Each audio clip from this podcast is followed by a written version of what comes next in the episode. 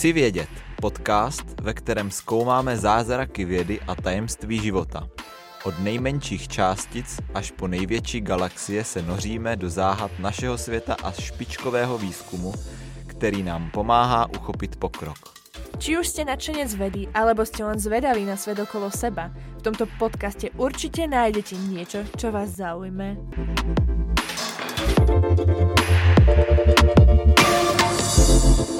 Čaute pri druhej časti nášho podcastu Chci vědět. Sme radi, že ste si zapli aj druhú časť a vaše, teda naše táranie vás aj baví. Uh, v minulom dieli sme sa viac menej chcene, nechcene dostali k problematike mRNA vakcín a s tým, že nebol často samozrejme bližšie dovysvetľovať. A tak sme sa rozhodli, že dnešnú epizódu budeme venovať práve mRNA vakcínám, a ich histórii a detailom, ako fungujú, na čo sa používajú a podobne.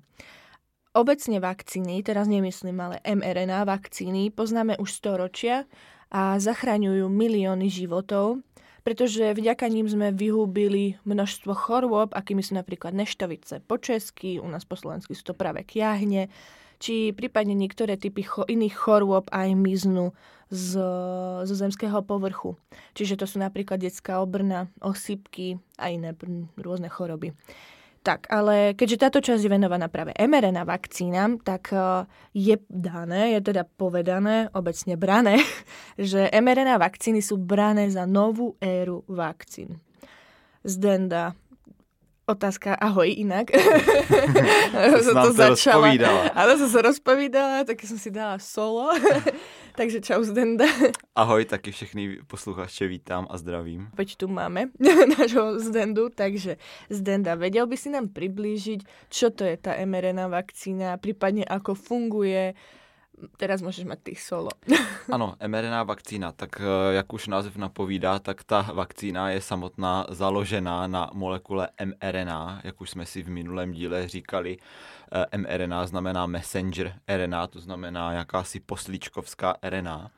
Eh, a ta zprostředkovává vlastně informace uložené v genetickém kódu, v DNA a vlastně zprostředkovává je při uh, syntéze bílkovin, eh, proteinu. A právě mRNA vakcíny jsou založeny na tom, že to jádrem je právě ta molekula mRNA, která je jakousi předlohou pro tvorbu nějakého žádoucího proteinu, který, který má mít v těle nějaký účinek.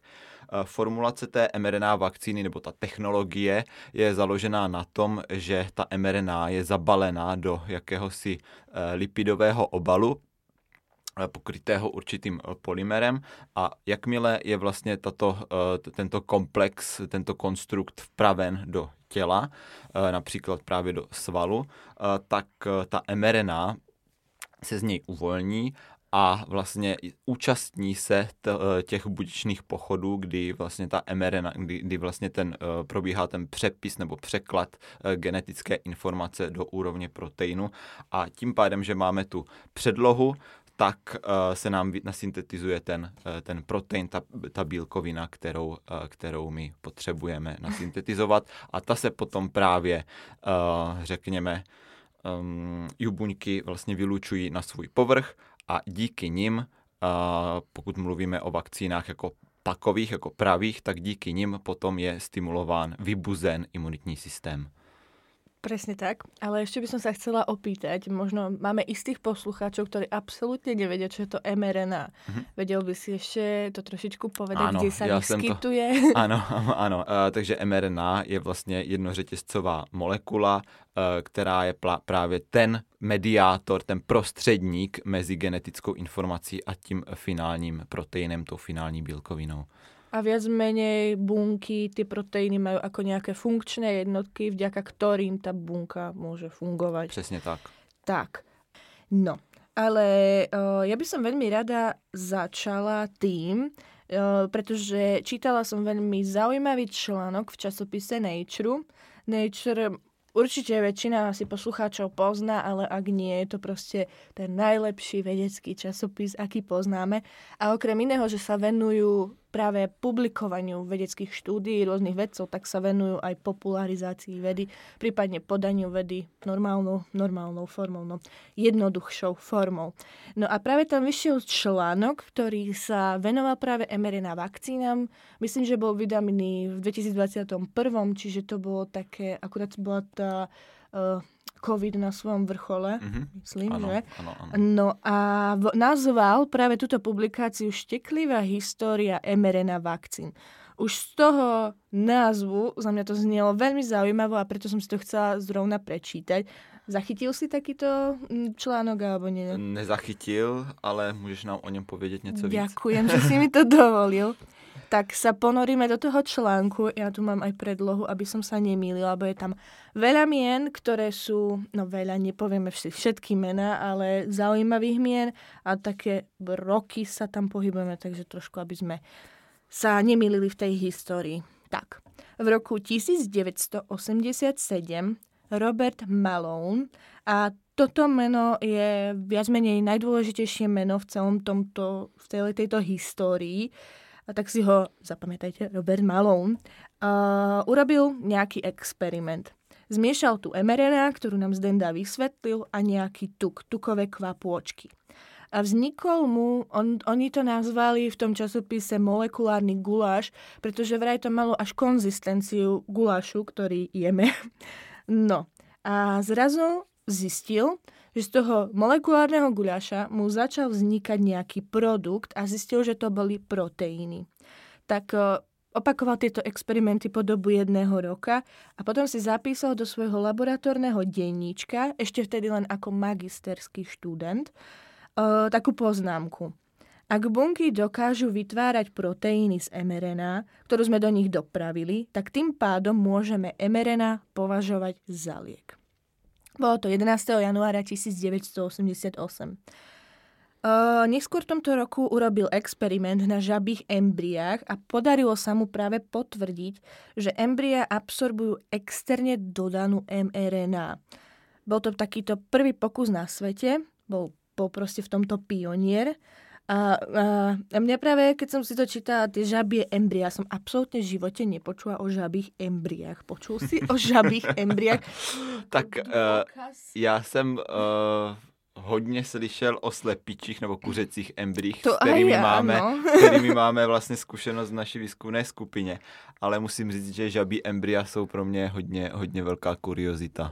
Já si to nevím představit, jako manipuluješ s nějakým žabým embryem, absolútne vôbec.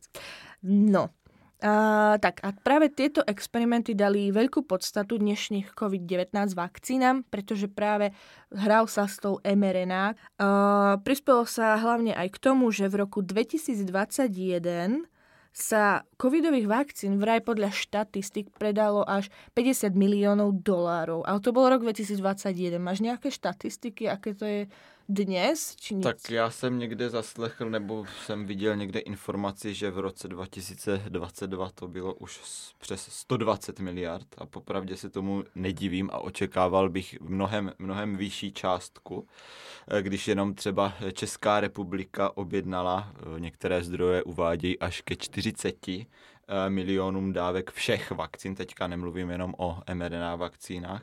To znamená, že eh, se plánovalo asi zhruba čtyři čtyři očkování pro každého občana, což samozřejmě eh, nebylo reálné, byl to nesmysl a nyní už je evidentní, že se tady tyto vakcíny, které, kterým už vlastně prošla doba expirace, vyhazují, mm. případně, případně, případně se to daruje chudším zemím. Mm-hmm, takže z toho vyplýva, že máme vždy konať s chladnou hlavou a nie zbytočne nakupovať a vyhadzovať. Je to aj naša matka príroda nám za to možno raz poďakuje. Ale každopádne uh, mňa zaujíma, či sa plánuje teraz ešte očkovanie. Vieš niečo? Uh, jako proti covidu? No, hej, hej. Uh, tak já si myslím, že co se týče očkování, jestli je tam plánováno, tak to teďka ta, ta propagace toho očkování je vlastně hodně utlumená.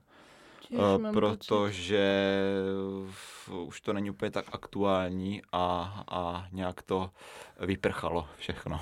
Čo je za mňa zvláštne, pretože COVID tu stále je a nevymizol za mňa, ale premýšľam, či to nebude skôr tou formou, ako je sezónna chrípka že sa budú takto preočkovávať ľudia, ale mm. neviem. Neviem, čo sa nakoniec stane. No, dobre, ale vráťme sa späť k tej šteklivej histórii. Tak, uh, veľmi dlho po Malounovom objave uh, sa zamerená ale nedialo absolútne nič. Máš nejaké potuchy prečo? Uh, tak uh, vzhledem k tomu, že většinou, když, když uh, se na něco přijde nějaký objev, tak většinou jsou věci skeptičtí vůči tomu a říkají, to nemůže fungovat, to jsou blbosti, jo, ještě ke všemu v 80. letech, pokud se nepletu, že si no, říkala, už že to, to bylo. do 90. Ale, ale v 90. by měla, byla jedna vědkyně, maďarská vědkyně, jmenovala se Katalin Kariko, omlouvám se, si to správně vyslovuju, nebo ne, na univerzitě Pensylvánie tak tam měla vlastně podobný, nechci říct osud, ale eh, měla podobné, eh, podobné strasti jako právě Robert Malone. A ona se snažila o získání grantu, samozřejmě se věnovala mRNA molekulám, mRNA výzkumu pro, pro aplikace v terapii snažila se o získání grantů, přesvědčovala své okolí k podpoře a financování, no ale dočkala se jenom nepochopení a odmítání. Snažila se získat profesuru, ale prostě bez peněz na podporu její práce uh, jí vlastně její šéfové odmítli prosazovat. A možná právě kvůli tomu úskalí, že mRNA uh, byla velmi náchyl, náchylná k degradaci, to jsme tady neřekli, protože uh, právě kvůli tomu se uh, většina tehdejších odborníků k tomu stavila zády, protože mRNA, celkově RNA molekuly jsou velmi náchylné k degradaci různými enzymy, které říkáme RNázy. Eh, no a po deseti letech pokusů a omylů se eh, ke Katalin Kariko přidal její dlouholetý, eh, nechci říct přítel, ale spolupracovník Drew Weissman, imunolog z Bostonské univerzity a brzy objevil způsob, jak tady tuto achilovu patu té nestability mRNA obejít tím, že vymyslel jakousi povrchovou modifikaci. Chtělo to ještě nějaké úsilí, nějakou práci, ale, ale společně vydali velmi důležitou, klíčovou publikaci, eh, z které potom vycházeli eh, různí eh, další výzkumníci a vědci, klíčoví, kteří vlastně, bez kterých by vlastně se ne, nedělo to, co se dělo v roce 2020 až vlastně dosud. Zakladatelé firem BioNTech a, a Pfizer, tuším, ne, Moderna, pardon, Uh, jeden, uh, jeden z nich, uh, teď si nemůžu vzpomenout na jméno, pomůžeš mi, Míši? Nevím, co chceš povedať, takže...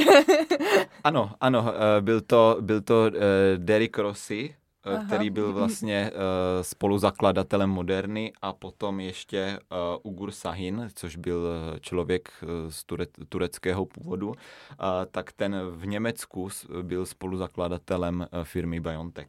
Uh-huh, uh-huh. No a ešte aj k tej Kariko by som sa vrátila, že práve ono, aj ten jej objav tej stabilizovanej mRNA práve z Weissman, Weissman to bol, mm-hmm. tak uh, som iba čítala, že aj to je trošku také, veľa vedcov sa k tomu vyjadruje, či to bol naozaj správ, super objav, pretože boli aj iné publikácie, ktoré publikovali iní veci, ale v menej impaktovaných časopisoch a ktorým sa tiež prikladá, že objavili práve tú stabilizovanú mRNA. Čiže opäť tam sú tie diskusie vlastne, kto za tým mRNA, to, to čo dnes my poznáme, stojí. No a ještě, kde jsem skončila já? Chceš ještě něco dodat, alebo? Já si myslím, že tady, co se týče těch devadesátek, tak no. si myslím, že bohatě stačí. no. Takže, takže tak, takže práve tá Kariko prispela k tomu, že sa chemicky modifikovala mRNA a práve sa zlepšila tá stabilita, ktorá bola kameňom úrazu. Každopádne stále tam bol problém, že mRNA bola extrémne drahá a nikto si nemyslel, že by mRNA raz mohla byť vo vakcínach práve aj z tohto dôvodu. Nejako to ale sa zmenilo a dokázalo sa urobiť aj lacnejšiu mRNA. No, Uh, práve uh, keď, uh, čo sa týka mRNA vakcína COVID-19, tak v roku 2021 sa veľmi šuškalo vo vedeckej obci ohľadom Nobelových cien. pretože COVID-19 ukázal množstvo technológií, ktoré boli vo vede dôležité, či už samotná tá mRNA, či už stabilizovaná mRNA, či už e, ten lipidový nosič. A preto sa stále hovorilo, že práve Nobelovka bude za chémiu udelená práve za vývoj týchto mRNA vakcín. Nakoniec k tomu nedošlo. No, Zdenda a neviem, vieš, čo, za čo vlastne bola nakoniec dostaná Nobelovka za chémiu či medicínu v tom 21. Já se přiznám, že tady v tomto uh, většinou vždycky tápu, co kdo, jaký rok jak, uh, získal no. za co Nobelovu cenu, takže si nevím. pamätám len nejakých významných vedcov, ale čo sme tak dohľadali, tak uh, vôbec sa to netýkalo covidu, absolútne ani uh-huh. chémia, ani medicína. Uh-huh. Za chémiu to bolo Benjaminovi Listovi, to, to je veľmi slušný vedec, takže to je pochopiteľné za orgánovú, ka, orgánokatalýzu. Áno. Mne tá organická chémia sa ospravedlňujem, nejde. No a, a za medicínu som zabudla. to bolo veľmi zložitý vedec. Ja si myslím, že to teďka asi Asi to nie podstatné. je podstatné, ale poďme naspäť k tým mRNA vakcínám. Tak, uh, ešte keď sa vrátime k tomu samotnému Malounovi a jeho experimentom, tak uh, samozrejme nebol prvý, čo niečo také sa snažil, poku- uh, snažil urobiť. Je to, niečím sa musel inšpirovať, ako to väčšinou býva. A on sa práve inšpiroval tým, že ešte, myslím, že 30 rokov predtým, než on bol, mal tento svoj experiment, kde mal tú poznámku v svojom zošitku, tak uh, tam uh, sa pri tých 30 rokov dozadu objavili dva významné objavy a bola to samotná mRNA a lipozom. Nie, za mňa je to celkom funny, že sa objavili tieto dve veci, sa mi zdá ešte v tom istom roku. No a on práve tieto dve veci chcel spájať. No a spomenula som lipozom, možno z minulej časti si to nie všetci pamätáme. Ja lipozom. zopakuju, zopakuju. Uh, je to uh, částice kulovitého tvaru, skládající se z lipidů, tuků, většinou různých druhů tuků, lipidů, lipidových molekul, které jsou na základě své struktury uspořádány tak, že tvoří takzvanou lipidovou dvojvrstvu, a v rámci struktury tohoto lipozomu, této částice, ta dvojvrstva může být jedna, ale může být, jich být i více. A do toho lipozomu potom můžeme uh, vlastně enkapsulovat, zapouzdřit, uzavřít různé terapeutické látky. Mm-hmm. Ďakujeme. Veľmi, veľmi presvedčujúca definícia. No, takže Objavili sa teda lipozomy a mRNA, aby sme naspäť prešli do, do plynulej reči. A určite to chceli spájať logicky a to sa im podarilo práve 10 rokov pred tou malou novou poznámkou. Ja to mám ako pred narodením Krista a po narodení Krista. Proste to pred a je po jeho poznámkou. No a spojili to, aplikovali tieto lipozomy z mRNA do myš.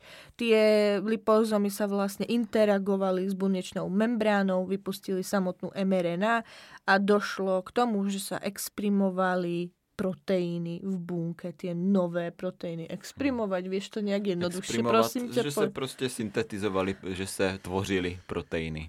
Mm. 6 rokov po tom, čo sa toto aplikovalo, ale stále sme pred eh, Melounovou poznámkou, a to myslím, eh, neviem teraz konkrétne rok, sa zaujímavé veci, je to Crick a Douglas Melton, obaja boli molekulárni biológovia z Harvardu, tak použili enzym syntetizujúci RNA a vyprodukovali tak prvú aktívnu mRNA, ktorá bola vyrobená v labáku. Takže bola to, ja neviem, nedá sa to nazvať syntetická, ale proste tá labáková mRNA v malom. No a táto práve metóda sa používa dodnes a práve ten Melton, Douglas Melton, molekulárny biológ z Harvardu. On vôbec ako sa nelenil a hneď aj založil na to firmu Oligogen, ktorú dnes možno nikto nepozná, pravdepodobne nikto, pretože tá sa potom premenovala na Gilead Sciences. A Počul si už niečo o Gileade? Neznám vôbec. Ja len, keď sa povie Gilead, keď tu máme aj nejakých ľudí, ktorí sú závislí na seriáloch, predpokladám príbeh služobničky, tak ako mne ten názov indukuje niečo veľmi zlé. no ale Gilead je veľmi veľká farmaceutická firma. O, práve najmä má založené svoje výskumy na liekoch na HIV a hepatitídu. A, ale veľmi vtipné je, že Harvard, samotný Harvard nedovolil týmto dvom vedcom patentovať túto, tú techniku, ako urobili tú laboratórnu v úvodzovkách mRNA, a, a proste, ja, ja si to neviem predstaviť, prečo to nedovolil. Ako stalo, e, akože vieme, zasa Harvard mal problém s tým, že to nie je stabilné, pretože to mRNA v budúcnosti sa to nevyužije a proste nechcem si predstaviť, koľko peňazí naozaj prišli. No a oni to vlastne predali nejakej inej firme. Tí to začali predať proste ako kit. Kit um, Nejaká súprava. Súprava, súprava proste zmiešaš si niečo áno. a hneď máš mhm. urobenú mm-hmm. mRNA, čo je wow, ale je to smutné pre Harvard za mňa. No, takže presne Melon sa inšpiroval týmito vedcami, čiže lipozom, máme mRNA nasyntetizovanú ale on sa ešte spojil s ďalším vedcom a volá sa Filip Felgner, ktorý je dodnes vedec. Je to vedec, myslím si, že je v San Diego v Kalifornii.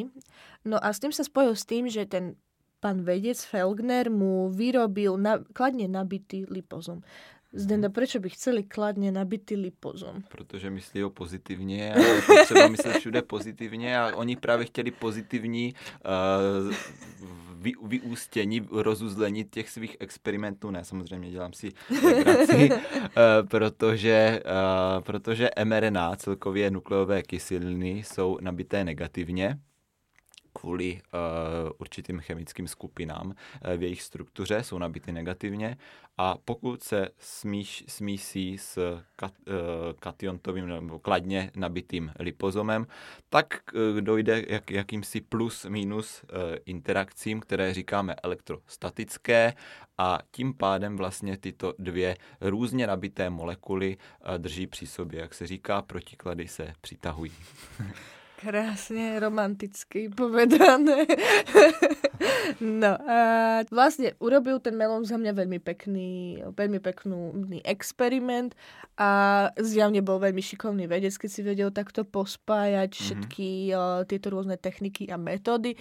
Ale zaujímavé je, že absolútne nikdy nedostal titul doktor, a to presne práve to, čo mňa veľmi bavilo, keďže klebety máme tu radi obaja, že prečo ten PhD titul nedostal.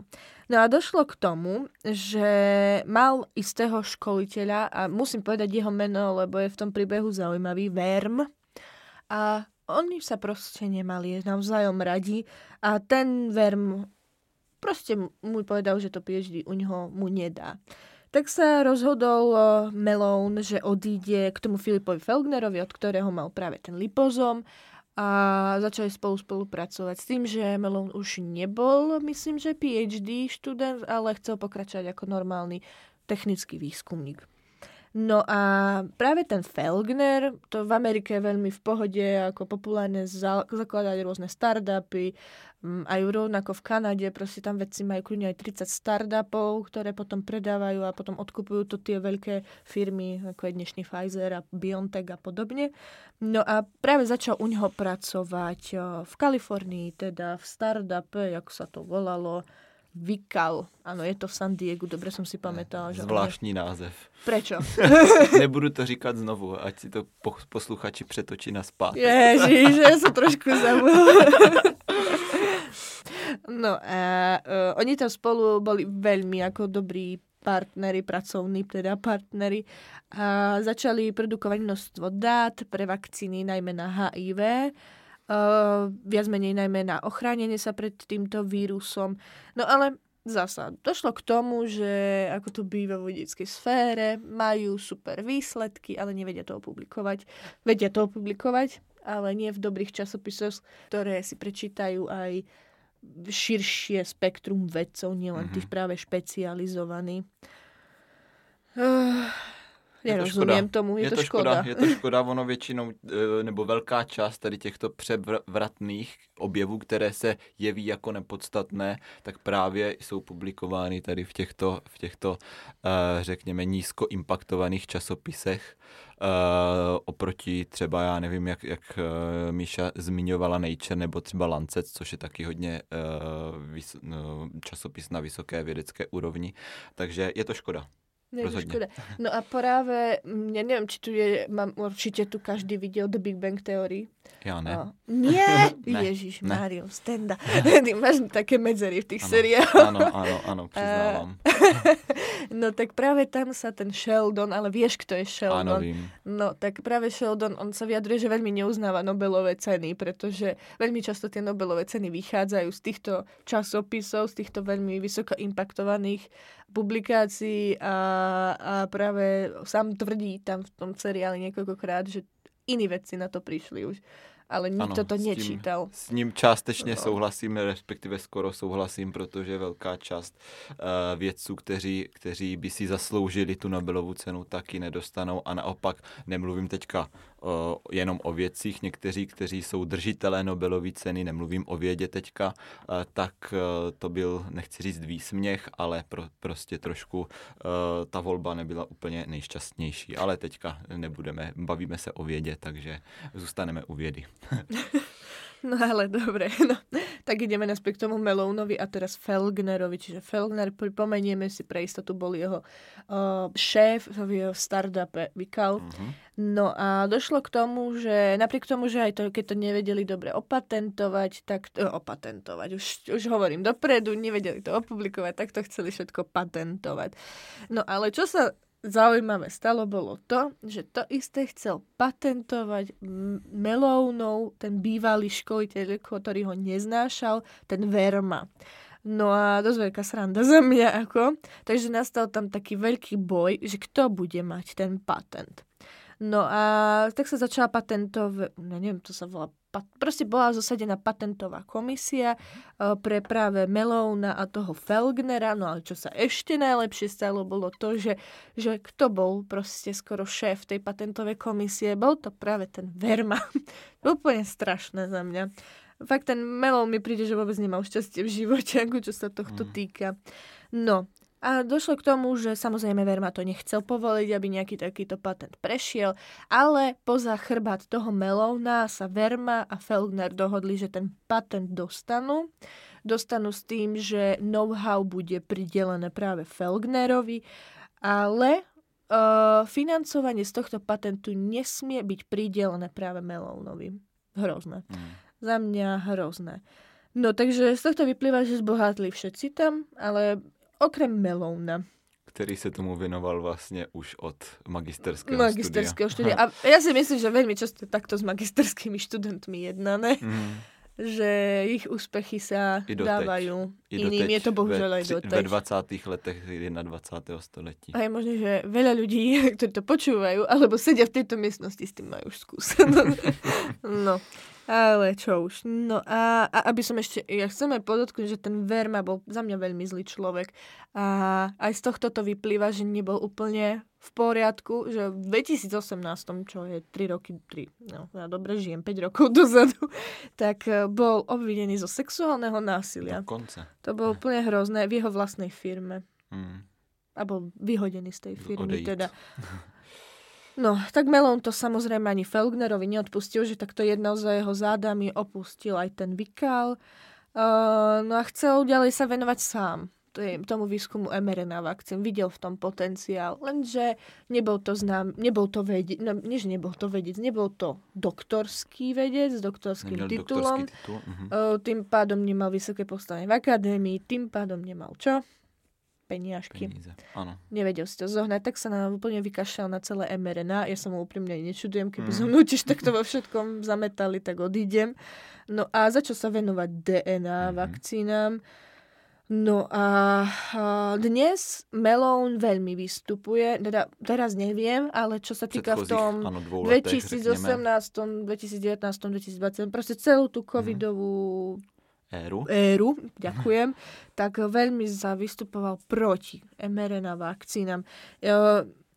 hlavne tam pro, poukazoval na tú bezpečnosť tých vakcín. Zdenda, ty si taký tiež človek, ktorý veľmi rád polemizuje nad ano. problematikou mRNA vakcín. Uh, prečo si myslíš, že práve tá bezpečnosť u neho bola tak prvorada, že je zlá? Já si tady vezmu trošku na delší, slo- na delší dobu slovo. uh, možná, to, možná to upřesním, pokud vím, tak on kritizoval mRNA vakcíny hlavně, uh, bych řekl, proti covidu. Uh, a podle mě, podle toho, kvůli tomu, a že ty vakcíny proti všeobecně tomuto respiračnímu onemocnění, ještě založené vlastně to, to onemocnění způsobené RNA virem, který velmi rychle mutuje, tak tyto vakcíny, které vlastně uh, vytváří imunitu pouze uh, proti uh, jednomu proteinu z, ze zhruba 30, z 30 proteinů toho viru, tak ono to není popravdě úplně, úplně koncepčně, koncepčně zvládnuté řešení. Trošku to rozvedu. Um, i když vlastně pro většinu lidí už je covid tak trošku, uh, trošku pase, ale opakování, jak se říká, je matkou moudrosti a kdo uh, zapomene na, uh, na svou minulost, tak bude donucen dříve nebo později si ji prožít znovu. Nicméně... skočím, ty vždy tak pekne tie poučky povieš, že úplne jak taký ten starý múdry dedeček. no to na ňom fakt zbožňujem, ale pokračuj, prepať, že ti trhám. v pořádku, v pořádku.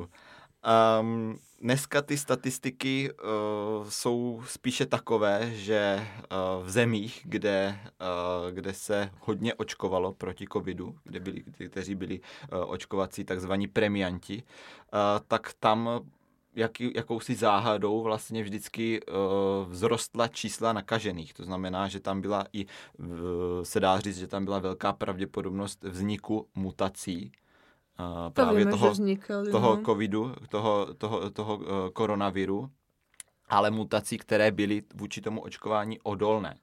Ano. Uh, to znamená, že uh, rostla i ta pravděpodobnost, že, že oběťmi těch mutací budou i očkovaní. Ona to velká vlastně, část... Ale nie je to ano. tak aj vlastně s chrípkou teda? Lebo aj chrípka sa musí každý rok preočkovať, ano, ano, lebo přesně tak. A musí být, být, být vytvořená nová vakcína a to, to jsme tady neměli. Ona velká část vědců a lékařů tvrdila, že k mutacím e, dochází bez ohledu na to, jestli se virus setká s očkovaným, znamená s protilátkami vytvořenými vakcínami nebo s protilátkami vytvořenými e, prodělanou nákazou, ale v tomto takhle to není. V tom je docela velký rozdíl, protože si musíme uvědomit, že u očkování nám vznikne úzká specifická imunita po očkování proti covidu, tou vakcínou mRNA, která, která uh, byla dostupná. A versus tady máme pro komplexní imunita získaná po prodělání covidu. Uh, to znamená, že vlastně tím, že se, se setkal uh, ten virus s imunitním systémem těch očkovaných, tak tím pádem on si vlastně evolučně mohl vyvinout různé mechanismy, aby toto uh, snadněji si mohl vyvinout ty různé mechanismy, aby tuto imunitní obranu způsobenou očkováním prolomil. No ale čo by si robil teda? Ako Aká by bola tvoja stratégia? Dobre, robí sa táto imunita kvôli očkovaniu, ale ako inak ochrániť ľudí, keď, keď proste tie čísla neoklameme, tam bola umr- umrtnosť na COVID nenormálne bola vysoká. Ano. Ja keď som videla ako štatistiky, ono, tie štatistiky sa blbo berú, pretože uh, je o mnoho viac ľudí na svete, než bolo, mm-hmm. čiže je to vážna epidémia, pandémia, pardon, ale hlavne aj to hrá do tých štatistík, že je veľa umrtí, pretože nikdy v živote na tejto planéte nebolo 8 miliard ľudí. 8? Ja neviem, áno, áno, áno. Takže aj to hrá, ale každopádne ja si myslím, že tie čísla sú strašné, koľko ľudí umrelo. Tak ako inak sa chrániť? Ako... Ano, ta čísla jsou, uh, ta čísla jsou docela uh, velice, řekněme, uh, alarmující, ale uh, podle mého, já nevím, jak to bylo v ostatních zemích, co se týče léčby této onemocně, tohoto onemocnění, této choroby, ale když to srovnám, nebo když to vztáhnu pouze na Českou republiku, tak tady se trošku zapomnělo na to, jak, jak tuto nemoc léčit. Vzhledem k tomu, že tady ta nemoc měla smrtnost, když vezmu ten střed, úplně ten zlatý střed, když nebudu mluvit o extrémech, na začátku epidemie 3 až 2 potom to postupně klesalo s omikronem pod 1 tak vlastně tady ta, tady ta um, iniciativa léčit ten covid tady mohla být, což samozřejmě například u nemocí, jako je třeba černý kašel, který má v nejtěžších, v nejtěžších průbězích smrtnost nad 50%, tak tam je jasně, že tam je logická cesta hlavně to očkování, že? Mm-hmm. Ale u covidu tady bohužel prostě nebyly iniciativy, nebyla, nebyly vůbec koncepce, jak tento COVID, eh, tuto onemocnění léčit. Ono tady byla taková pseudoléčba, kdy vlastně a, eh, pacienti, kteří byli eh, testováni jako COVID pozitivní, byli vlastně bez podrobnějších instrukcí rád, případně odborného dohledu, posílání domů a při zhoršení stavu měli zavolat na centrální příjem a to znamená v tom horším stavu, až když se virus eh, pomnožil tolik, že bylo o to obtížnější z těla eliminovat. Eh, tak podle mého názoru u nás v Česku zatím stálo tady právě tento přístup, že jsme byli takzvaně eh, best in covid, to znamená, že jsme měli velmi vysoká čísla umrtí na covid a to byl minimálně do poloviny roku 2021 hlavní kámen úrazu. No ale keď teraz takto sa nad tým zamýšľam, tak uh, ja si úprimne myslím, že v tejto situácii rozhodovali o všetkom politici. A ja si myslím, že ja, ja budem to brať ako zo Slovenska, keď žijem v Česku, ale sledujem najmä slovenskú politiku, nie sú moc dosadzovaní odborníci do funkcií, ako je minister zdravotníctva. Pod, ja sa vám veľmi ospravedlňujem, ale bohužiaľ to tak je. To tak. Mali sme tam jedného ministra dosadeného, ktorý bol lekár, ktorí začali sa diať zmeny počas tejto situácie covidovej, ale inak to bolo veľmi tragické. Takže aj to je to, že ten covid, ja si myslím, že očkovať treba, ale rozumně. Ano, ne plošně, protože tady opravdu byla taková jakási uh, pasivní tlak na lidi vyvíjen pod uh, různých, různými uh, podmínkami, že prostě co nejvíce, uh, co nejvíce vlastně různých skupin by se mělo očkovat, to, a to včetně mladých a dětí. A co je daleko horší, tak ale vlastně i těch, kteří covid prodělali, což bylo podle mého názoru naprostý popření jakýchkoliv elementárních imunologických základů. No, takže bohužel. Len tam je uh, zase zase tá otázka, vieš, ty si predělal, ja neviem, Omikron, ale potom přišla nějaká Delta, alebo ja neviem, jak to ano, išlo já jsem, už. já jsem prodělal, když, když to tak vezmu, tak já minim, o, o, o tom, o čem vím, tak jsem pro, prodělal tu, nej, vlastně tu nejtěžší, která nás nejvíc zasáhla, která vlastně, u které jsme nejvěč, nejvíc ne, nevěděli, co dělat v Česku. Tu britskou mutaci a potom, tu, potom ten Omikron. No, že to, že ako to premýšľam, že či viac menej si vieš urobiť aj týmto nejakú silnú imunitu, keď ten COVID ano. fakt mutuje. A... Ano. No, je to náročné, je to ťažká diskusia. Toto, ja, ja som stále bola zastanca toho v celej tejto situácii, čítať si aj klady, aj zápory. Ano, a byť tak. nejaký mít ten stred. Střed, přesně. Uh, a mít, no. vidět obě strany, obě strany uh, mince. Protože... A hlavne, ja som bola aj veľmi za to zamýšľať sa nad tým, nad svojou rodinou. Ano. Moja hlavná motivácia bolo ochraniť môjho otca. Uh-huh Takže ja som, ja som nechcela si dovoliť dostať COVID. A myslím, iba raz som ho dostala. a to bolo veľmi vtipné, lebo dostal ho práve môj otec ja som mu išla pomáhať. A a som sa nakazila. Ale našťastie ja som nemala nikdy žiadne symptómy. Ako, mm. že som mala veľmi ľahký priebeh. A aj to som rada, že môj otec, že je ťažko chorý na srdce, má zaujímavý životný štýl, tak uh, vôbec, ako mal jeden deň mal teplotu 38 a potom bol už úplne v pohode. Mm. A myslím si, že to bolo práve vďaka tým vakcínám zasa na druhú stranu že už mal tam nejakú tú imunitu, lebo neviem si predstaviť, čo by s ním spravila. Ako COVID, keď viem, že umierali mladí ľudia niektorí, Ja neviem, ako to tam bolo. Dobre, poďme preč od Já toho. se možná ještě chceš k té bezpečnosti, protože tady jsme jenom Jaj. uh, mluvili o, té, o tom principu, ale co se No. týče té bezpečnosti, tak on možná, uh, ten, uh, ten Robert Malone, on měl problém i s tím, jak, s tím procesem, jak byly ty vakcíny schvalovány. Ano, ona totiž vědci už argumentují tím mnozí, že ty mRNA vakcíny už jsou experimentálně a předklinicky vlastně zkoumány několik let. A což je vlastně tak dobře, protože musí být dostatečně dlouhá doba pro, pro eliminaci jakéhokoliv podezření, že by něco mohlo být špatně, že tam je nějaký problém, eh, nějaká překážka, která by nedovolila udělat nějaký krok dál v, tom, eh, v, tom, v těch klinických studiích.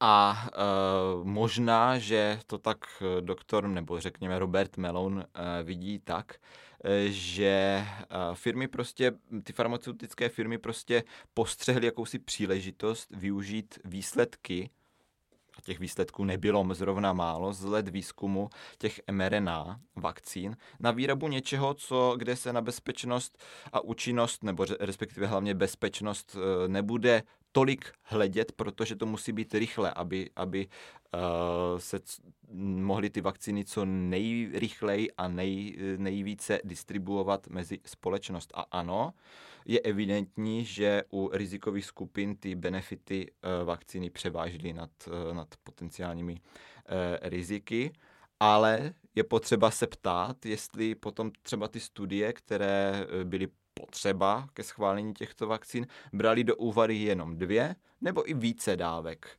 protože velká část populace už je očkována třemi dávkami těch vakcín, někteří už mají dokonce i čtvrtou tečku. A, no a během roku 2022 začaly vyplouvat na povrch zajímavé okolnosti, že ty studie e, nebyly tak neprůstřelné, jaké byly původně prezentovány, že v nich byla značná, pochyb, e, značná pochybení.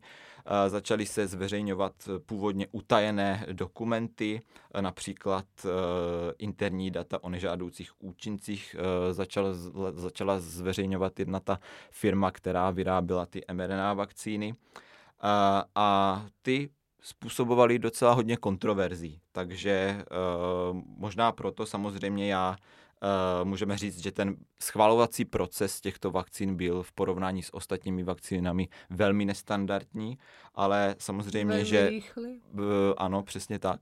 E, ale samozřejmě tomu e, do- e, Robertu Melounovi nevidím do hlavy a je to jen můj, můj subjektivní dojem, to znamená, že možná právě toto jsou jeho výhrady vůči tomu. teraz, keď takto rozprávaš pekne o vakcínach a farmaceutických firmách, mne napadá taká vec.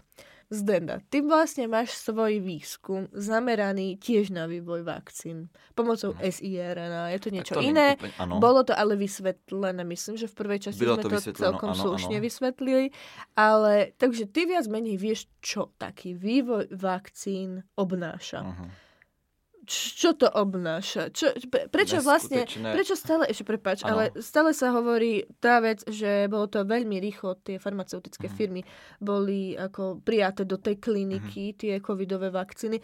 No teraz mi prosím ťa povedz, aby poslucháči si uvedomili, že to nie je len proste lusknutím prstov, ale čo všetko za tým je. Neskutečný úsilí těch jednotlivých výzkumníků, neskutečné množství zdrojů na jednotlivé experimenty, finančních No zdrojů, lidských zaujíma zdrojů. napríklad finančná stránka. P- prostě když si chcete pořídit byť i nějakou molekulu klové kyseliny, RNA, nějakou modelovou, která je jakási kontrolní, tak ono to stojí docela, docela velké peníze. Jedno balení. Jo. A teď vy potřebujete, abyste to optimalizovali, experimenty opakovali, tak potřebujete neskutečné množství. Potom potřebujete tu přesnou molekulu, která má vytvořit nějaký ten účinek, kterou si, na, kterou si buď to nasyntetizujete, sami v laboratoři, nebo ve spolupráci s, nějakou, s nějakým týmem nebo firmou, kde máte prostě uh, domluvenou nějakou uh, kolaboraci.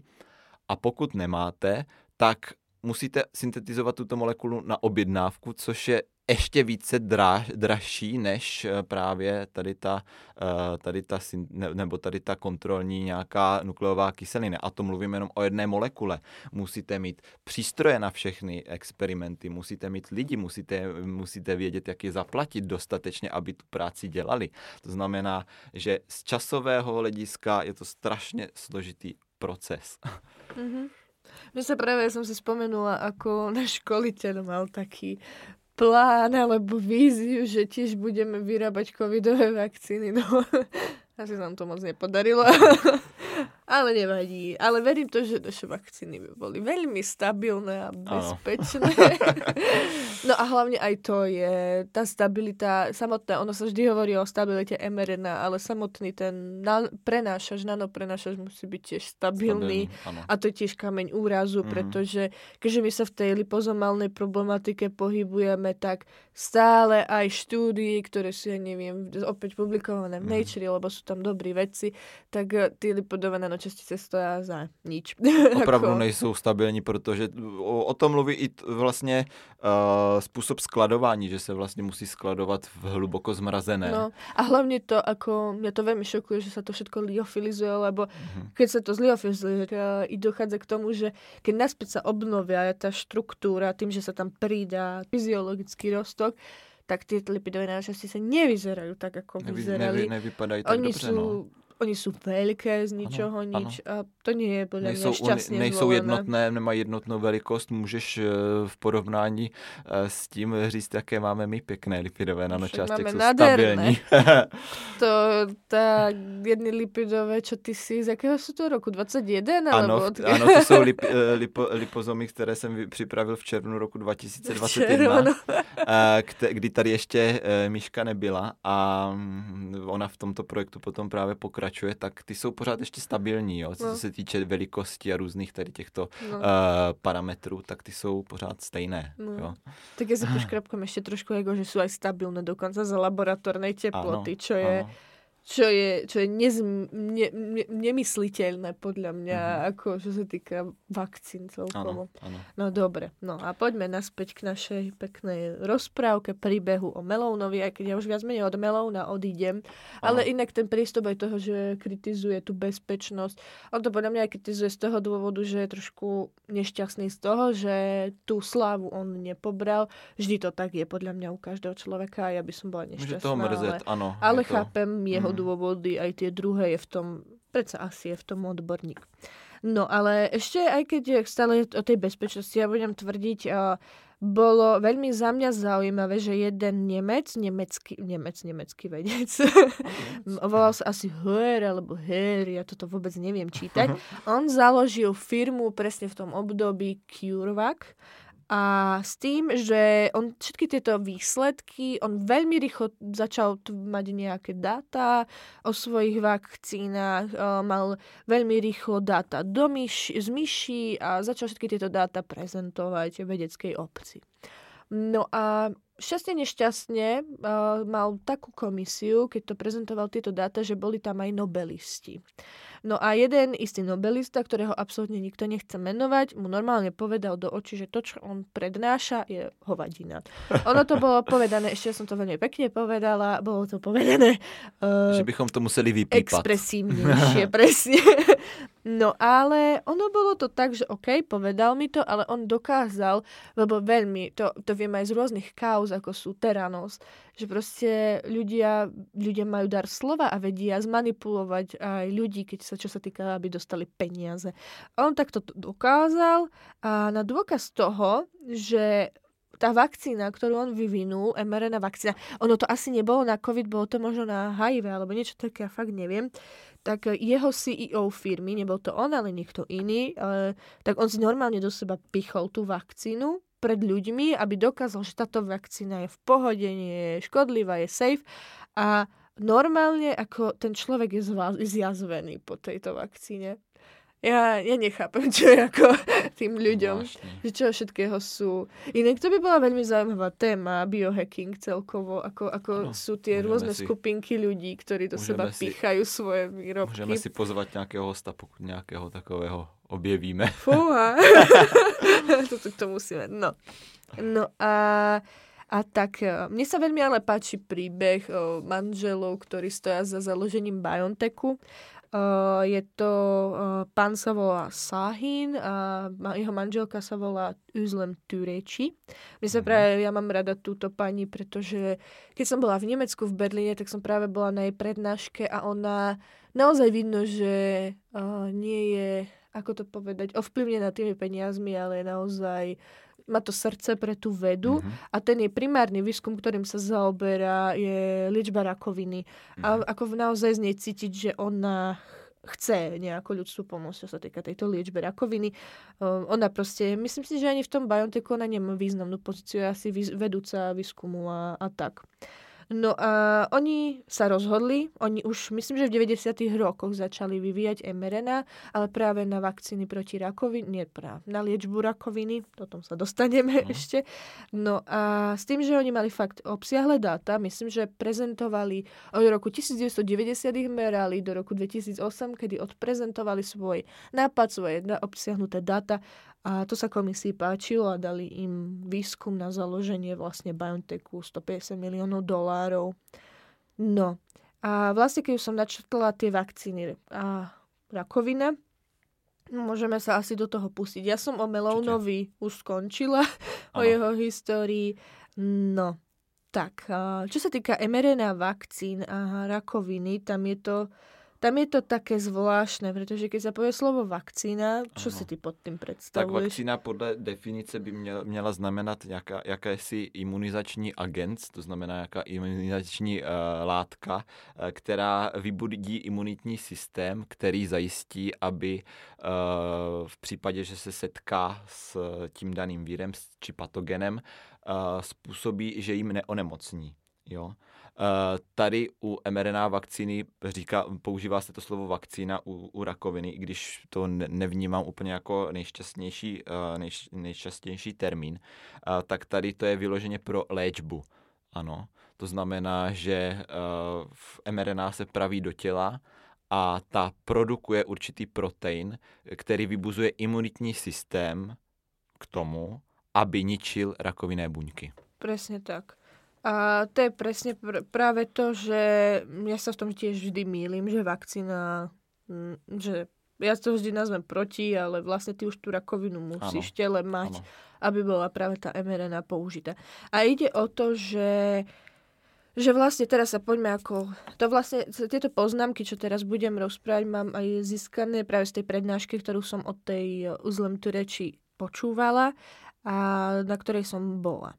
No tak ona tam vlastne vysvetľovala, že v čase, keď je samotná rakovina už detekovaná, tak e, došlo k tomu, že ľudský organizmus už je úplne e, ovládnutý týmito rakovinovými bunkami, pretami a miliardami buniek. E, Rakovina sa aj obecne o nej tvrdí, že je nezastaviteľná. Je to hlavne z toho dôvodu, že ona ono, ja, ja to hovorím, že je to fascinujúci organ, organizmus v organizme. Ono je, nie je to fascinujúce, je to hrôzostrašné, ale ona, ona je natoľko inteligentná, že ona si z nejakého dôvodu dokáže zastaviť svoje všetky možnosti, ako zastaviť to, aby sa um, ďalej mohla množiť. Čiže všetky, my keď máme proste celkovo ten bunkový cyklus, tak je vždy ovládaný v nejakom mieste, aby sa zastavil, keď bunka už je fakt chorá, alebo stará, alebo podobne. Proste ona toto všetko dokáže zablokovať.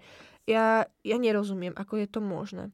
No a to sa deje aj, a je aj problém v tom, že keď každý jeden pacient má iný ako keby mechanizmus zmenený práve v tej rakovinovej bunke. A preto sa vždy hovorí, že keď sa bude liečiť rakovina, tak musí byť individualizovaná, pretože každý ten pacient je unikátny. A nie len pacient, ale ešte dokonca aj samotný ten nádor, Nádor, môže áno, byť unikátny. Tak, uh, um, Protože on ten nádor, vlastně každý ten nádor u každého jednotlivého pacienta může tvořit ty proteiny, říká se jim, uh, říká se jim uh, antigeny, specifické, U nich je to neoantigen, Ano, ano, ano. Uh, tak vlastně uh, ty proteiny jsou specifické pro ten daný nádor, ano. To znamená, že existuje jen velmi málo druhů nádorů, uh, u kterých by se dalo použít právě, nebo která, u kterých by se ta mRNA vakcína, mRNA terapeutikum proti rakovině dalo použít na více lidí. O tom Ano. si povíme za chvíli. Čiže práve to je to úžasné na tom mRNA systéme, že, že ho navrhli tak, že sa odoberí genetická informácia toho nádoru z toho daného pacienta, vyextrahuje sa práve tá sekvencia toho neoantigénu a potom sa to vpraví, vyrobí sa proste v laboratóriu, nasyntetizuje sa práve pre toho daného človeka mRNA vakcína z mRNA práve pre ten neoantigen a vpichne sa do tela. A tým, že sa vpichne do, do tela, tak sa vzbudí ten imunitný systém. Ono, ono aj...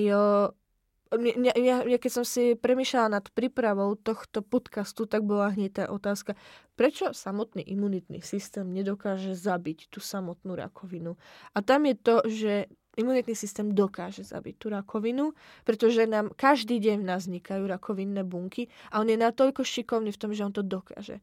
Lenže ono sa stane, že v určitý ten čas, ja neviem, v určitom prostredí, proste niečo sa udeje, Nastanou v tom těle prostě správné v nepod- uvozovkách ano, podmínky. preto, že sa to začne nenormálne množiť a vtedy už je imunitný systém slabý.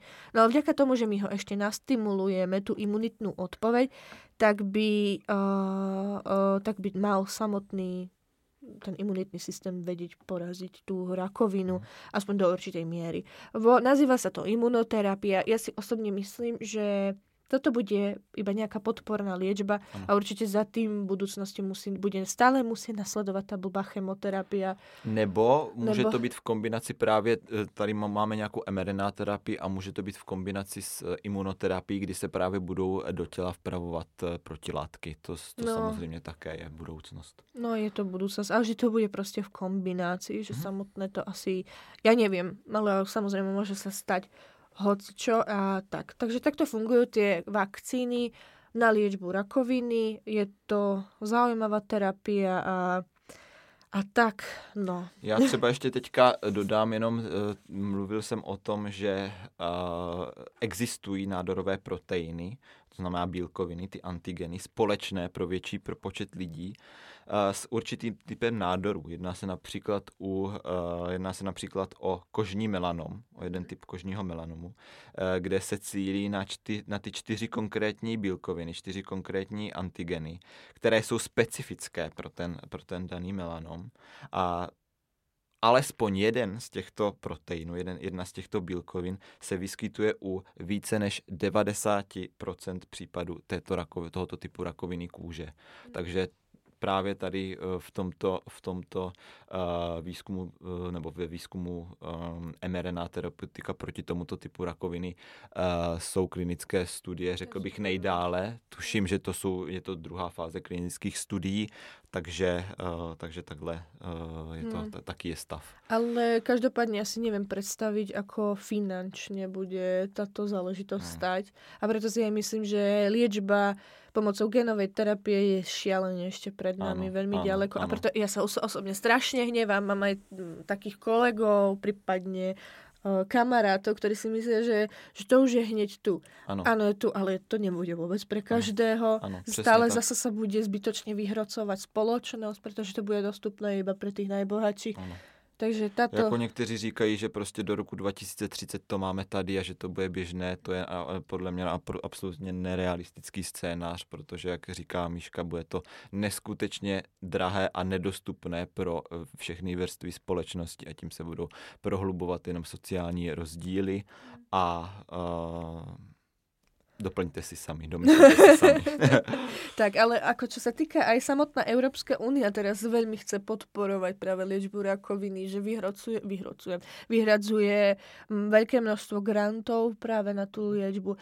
Robí rôzne ako súťaže, kde chce spájať mladých vedcov, aby skúšali prísť nejakými inovatívnymi riešeniami. Je to fakt pekné, ale stále si myslím, že ešte, ešte to je je ďaleko pred nami, ale uvidíme. Zase farmaceutické firmy majú výhodu v tom, že majú dosť veľa peňazí, veľa pracovníkov a možno urobia nejaké čaro. A umí, a umí čarovať s časem. No. Takže tak, no. Takže ja si myslím, že ako to je také pekné, zako- pekné zakončenie, za mňa trošku smutné, ale, ale že je tam tá pekná budúcnosť pred nami. Keď to my neuvidíme, tak aspoň generácie po nás to snad, snad uvidia. A nebo se přijde na něco úplně jiného, které, no. které, kdy vlastně tady tento výzkum bude součástí daleko většího celku no. a uh, my sami ani nemůžeme si teďka doteď představit, co, co by to mohlo být, ale, ale až to přijde, tak uh, to no. bude bomba. Ako sama si myslím, že my sme fakt iba v nejakých plienkach aktuálne a že to všetko... No a my sme tu dneska ako mali taký pekný, peknú peknú časť, že sa spomínalo veľmi veľké množstvo vedcov. No a keď som aj hovorila o tých Nobelových cenách a nevedeli to komu dať, tak na záver, komu by si to ty dal, Zdenda? Já, jak jsem řekl, já v tomhle tom nemám popravdě, uh, popravdě uh, přehled. Já si myslím, že dostat by to, ani po, podle mě není důležité, kdo dostane Nobel, Nobelovu cenu, ale uh, pokud ten objev je opravdu tak převratný a důležitý, tak je důležité, aby, nebo podstatné, aby to nějak prospělo společnosti, uh-huh. aby mhm. to prospělo vědecké komunitě a uh, lékařství, medicíně, případně i jiným oborům, ale my to teďka vztahujeme na ty, na ty naše oblasti, na ty naše mm-hmm. oblasti zájmu, uh, tak uh, myslím si, že v tomto případě nezáleží na Nobelovkách, mimo to jsou i, uh, jsou i jinačí uh, ocenění. Samozřejmě. Uh, ale rozhodně bych to nevztahoval jenom na tu Nobelovku, ale co se týče, pokud mám říct si jméno, tak samozřejmě si nevybavím a není to úplně pro mě uh, to stěžejní, že by měl vědec prahnout po Nobelovce, ale právě proto udělat to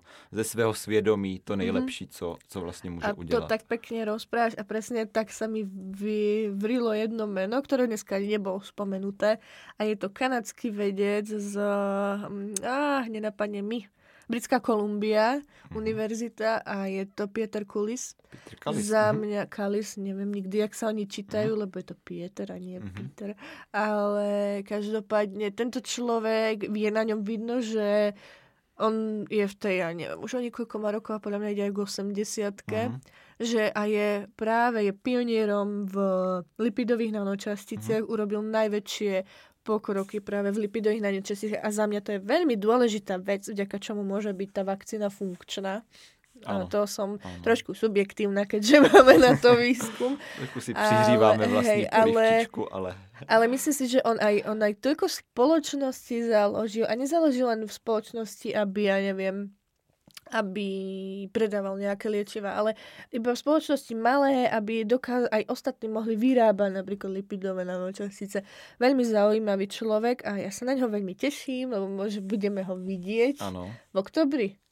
Tuším. Hriem. Áno, áno, áno. No myslím, že v oktobri ho budeme spolu vidieť a počuť jeho prednášku. Dúfam, že dáme z nejaké small talks, nemusíme sa cvičiť. Áno, uvidíme. No uvidíme, či je naozaj taký inšpiratívny, ale čo som čítala strašne veľa článkov s ním bolo to, že on ani nechce povedať slovo Nobelová cena, lebo všetko by sa zakriklo.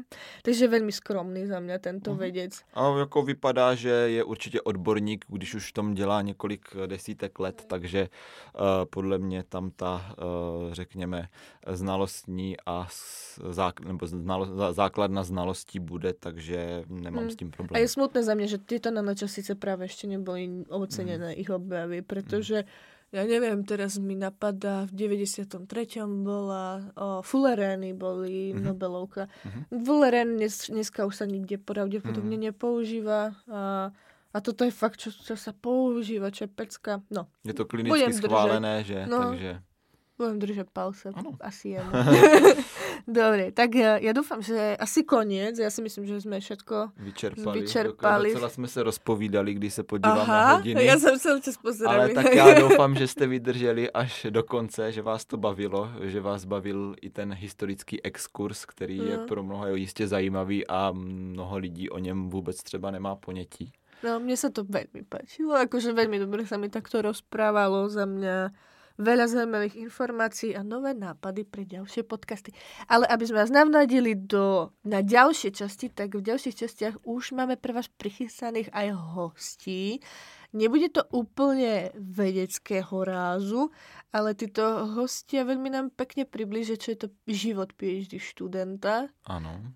Aké je dôležité podporovať práve PhD študentov a podľa mňa nie je to iba práve pre PhD študentov, je to prípadne pre budúcich, eh, budúcich PhD študentov alebo úplne normálne obecenstvo, lebo je to za mňa zaujímavá práca.